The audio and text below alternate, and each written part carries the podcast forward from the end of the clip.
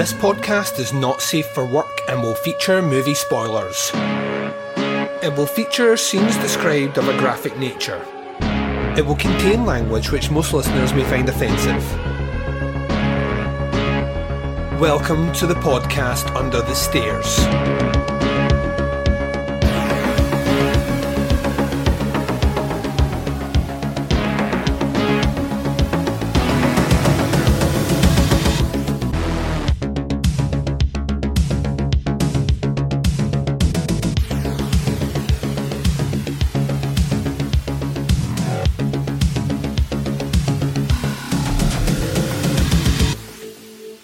Hi everyone and welcome to the podcast Under the Stairs. This is your listener choice Saturday episode of the podcast Under the Stairs. Bonus episode 266 to be precise. I'm your host Duncan McLeish. Welcome to the show. Yesterday I put out three options on our Facebook group page, facebook.com forward slash groups forward slash teapotscast and said vote on one. The winner shall be chosen and reviewed on this episode. You guys did that, you went fourth. Uh, votes maybe not as close as I expected. Choice 100% what I expected. You guys landed on the New York Ripper by the late great maestro of all things gory and uncomfortable, Lucio Fulci, and we'll be doing a review of that movie after the first break. Before we get to that, as always, let's catch up. This is your third of four planned episodes this week, coming from Under the Stairs. That is right. Tomorrow we will conclude the week by doing our 88 Films Italian Collection series of reviews. Very much looking forward to that. The Karate Warrior is on the docket. A lot of fun will be had on that episode. Bow show. On the Teapots Collective dropping tomorrow is Where to Begin with Giallo, continuing our look at Giallo cinema. I'm looking forward to that one dropping as well. And that's you all caught up. Simple as that, really not that much information to drop at the start of this episode. Just a heads up for those that are keeping count. Remember, 3rd of August will see us kick off our summer jaunt through the Summer Teapots Top 10 series. So you have a couple of weeks left to binge watch and cram in those movies that are remaining and get yourself movie ready for the conversations are coming. Those episodes will be kicking off in earnest with eight weeks of one episode and two weeks of two episodes, and all the episodes thus far are well over the four hour mark. So, yeah, your Mondays will run along, if you know what I mean. Okay, let's get into this. We're going to take a very short break just now. You're going to hear promos for shows that I love. You're going to hear the trailer for The New York Ripper. When I return, I'm reviewing that movie right after this.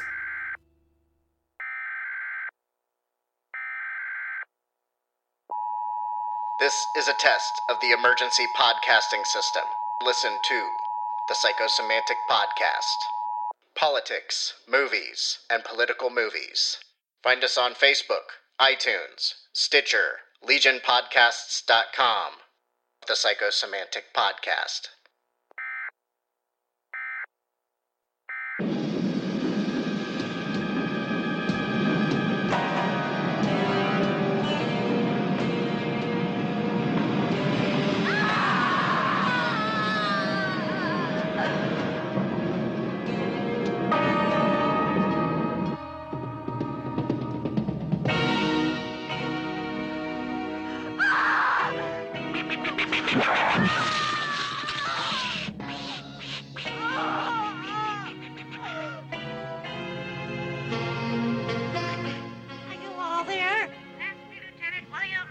Speaking. What do you want?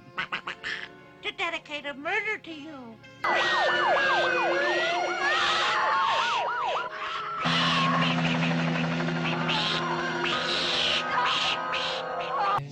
Somebody called for you. Yeah, who? A guy with a strange voice. Said he'd call you back. He sounded just like a duck. Just like a duck.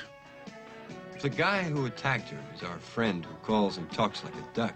Well, he's made his first big mistake. Yeah. Anyway, we've got all five boroughs alerted, and we'll also inform all the radio stations.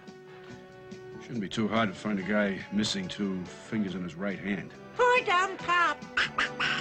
You don't think I'd be so hours to let you pinpoint me with your stupid tracing machines, do you?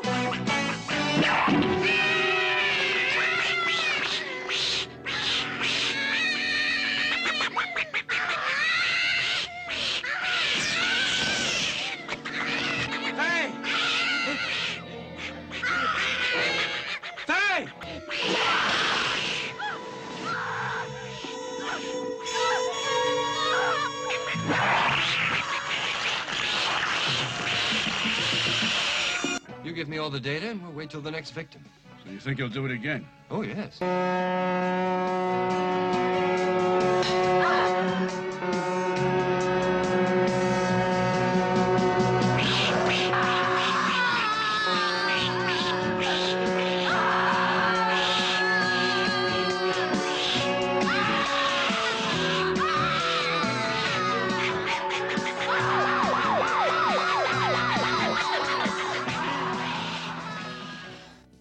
And welcome back. So you've just heard the trailer for a feature movie review on this Listener Choice Saturday episode. We are looking at The New York Ripper, directed by Lucio Fulci, based on the story by Gianfranco Clerici uh, and Vincenzo Mannino. I think that's how we're going to go with that.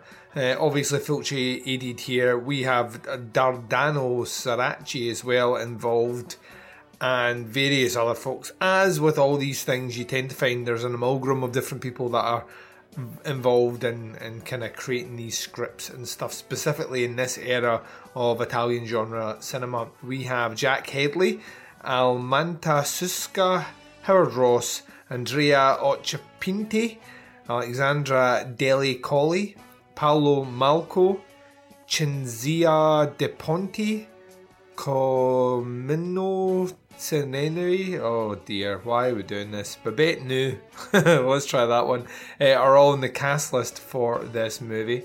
Synopsis is listed on IMDb for the movie is a burnt out New York police detective teams up with a college psychoanalyst to track down a vicious serial killer randomly stalking and killing various young women around the city.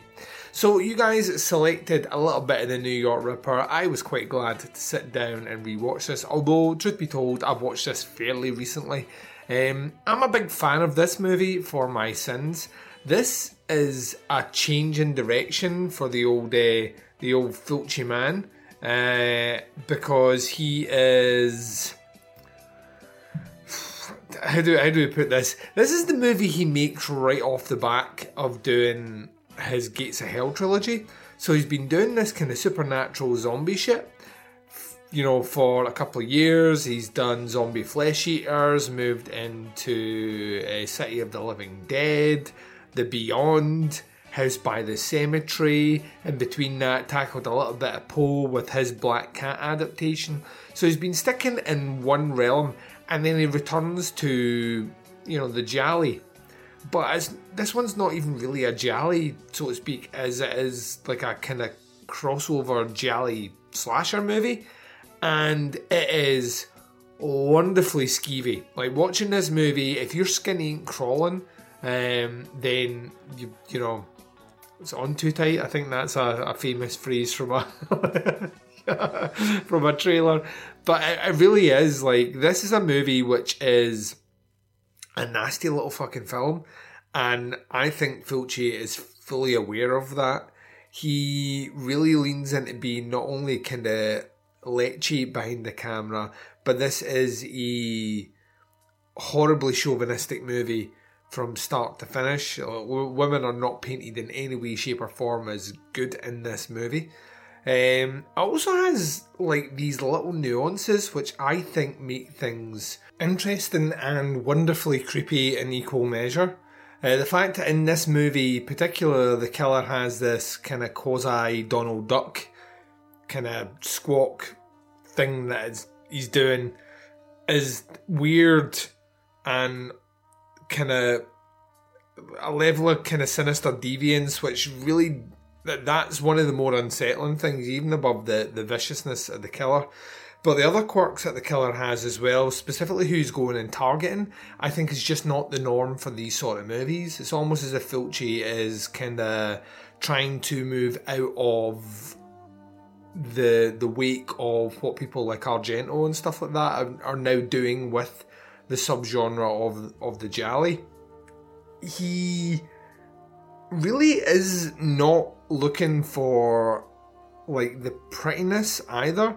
This movie being shot quote unquote in New York and moving away from the kind of jet setting that you would expect for this sort of genre movie uh, being set in you know some beautiful Italian city by this point, us being in quote unquote New York, things just have this very grim feel. There's there's very little beauty in the cinematography in this movie. It's all very grey and very kind of monolithic city kind of palette that, that that you're getting forced upon you as well. It's very oppressive.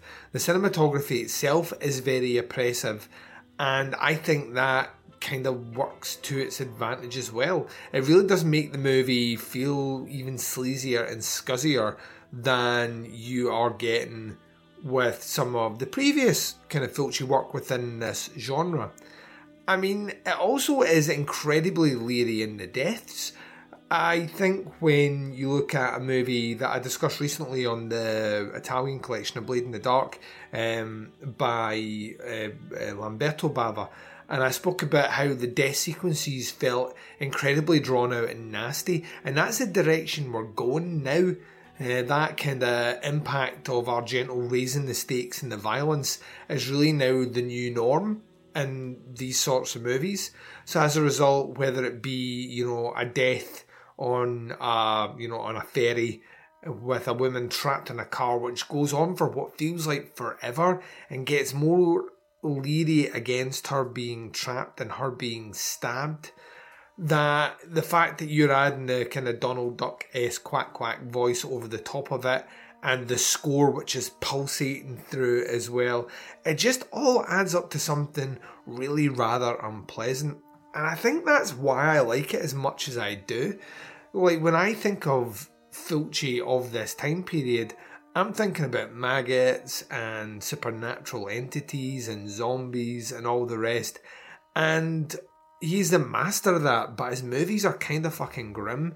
And the fact he takes that attitude over and makes something which is pure exploitation at a time period where people are now moving into these kind of quantified slasher tropes and slasher cinema, the fact he strips all that back and just makes this like a pure murder mystery but with extreme bouts of violence, I think really aids what is going on here.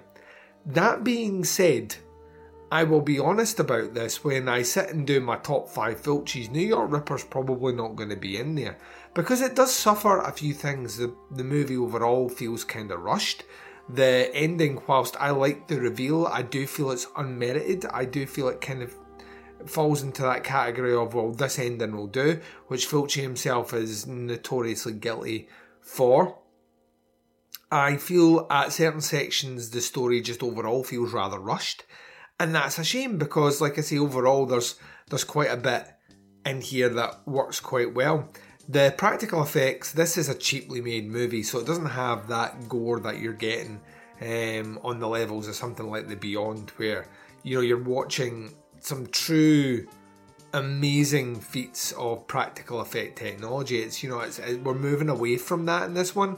It's all kind of rough, ready. Let's slap it together and let's give the the audience some deaths. So that kind of works against it as well. The mystery, I think, though, is compelling. Whilst I say the ending doesn't feel like it's necessarily merited, I do enjoy the journey. The journey to that point feels very much served in a, a capacity that I can sit back and just let it wash over me. It is absurd in parts, but nowhere near the level of absurdity that you're getting in Giallo, even a couple of years before, with the Scooby Doo reveal of the you know the lighthouse keeper. I'm just using this as an example, but the lighthouse keeper who you saw in the first frame of the movie being revealed as the ultimate killer at the end. We're not as Scooby Doo with that. And also, I like the, the premise of the kind of worn out detective. We tend to, in Giallo specifically, have you know the idea of the jet setting stranger who's just flung into this mad, you know, hap hazard mystery and will work with the police, but ultimately he'll solve it himself because he's he's a savvy guy. And this one, we've got the cop that is just beaten down by working horrible fucking crime scenes, and guess what? He's about to tackle the most horrific one of the lot. I love that. I think it's an interesting element that just easily slides over the top and makes me kind of fucking happy. I think that delivers in spades as well. Now, this is the sort of movie that if you're not familiar or au with the the oeuvre that is Lucio, Lucio Fulci's cinema. New York Ripper is not one you start with at all. Um, it is, like I say, a quite grubby, grimy little movie, and the sort of one as an entry point that I think could give the wrong impression of the tact and at times nuance that Fulci would bring to the screen in his other movies. This one is a very flat, very creepy, skeevy little movie. You know what I mean? This is kind of post maniac and it has a lot of those vibes of, you know, just you kind of feel dirty watching it. Um, but Fulci himself, even through the, the zombie work he done, but before that as well, whether it be a movie like Don't Torture a Duckling or The Psychic or, you know, movies in those realms, is a guy who had a great deal of depth and skill, which is not in display in this movie. This movie is designed for that one purpose that I mentioned, and it delivers it very focused that way. So I would say if you were trying to get into the movies of Fulci, I would say that this is kind of medium level Fulci. You want some entry level stuff to kind of bring you in the door and get you seated, but you don't jump straight in to New York Ripper. Uh, interestingly enough, I also hear a lot of people get confused between New York Ripper and Manhattan Baby. Trust me, you should not be getting confused with those two movies. Completely fucking different um, and you know different watching experiences entirely. So yeah, I think it's worth. If you've not seen it in a while, it's definitely worth going back to check it out. If you are new to Fulci, then maybe don't start here. Maybe check a couple of his uh, 70s output first before swinging into New York Ripper.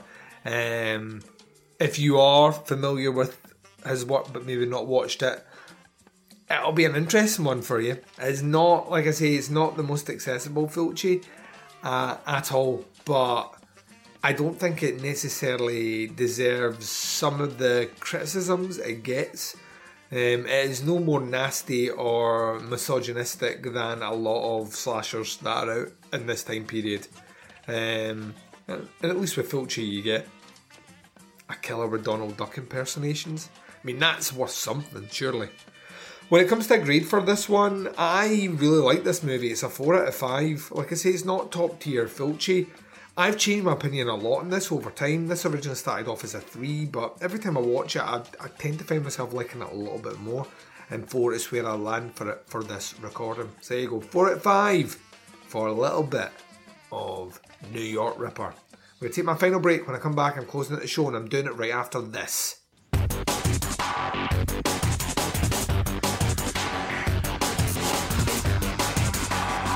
You're listening to the podcast Under the Stairs. And you've been listening to the podcast Under the Stairs. This has been bonus episode 266, another one of those listener choice Saturday episodes looking at your choice of movie from the three that I put up on the poll. It was, of course, Lucio Fulci's New York Ripper.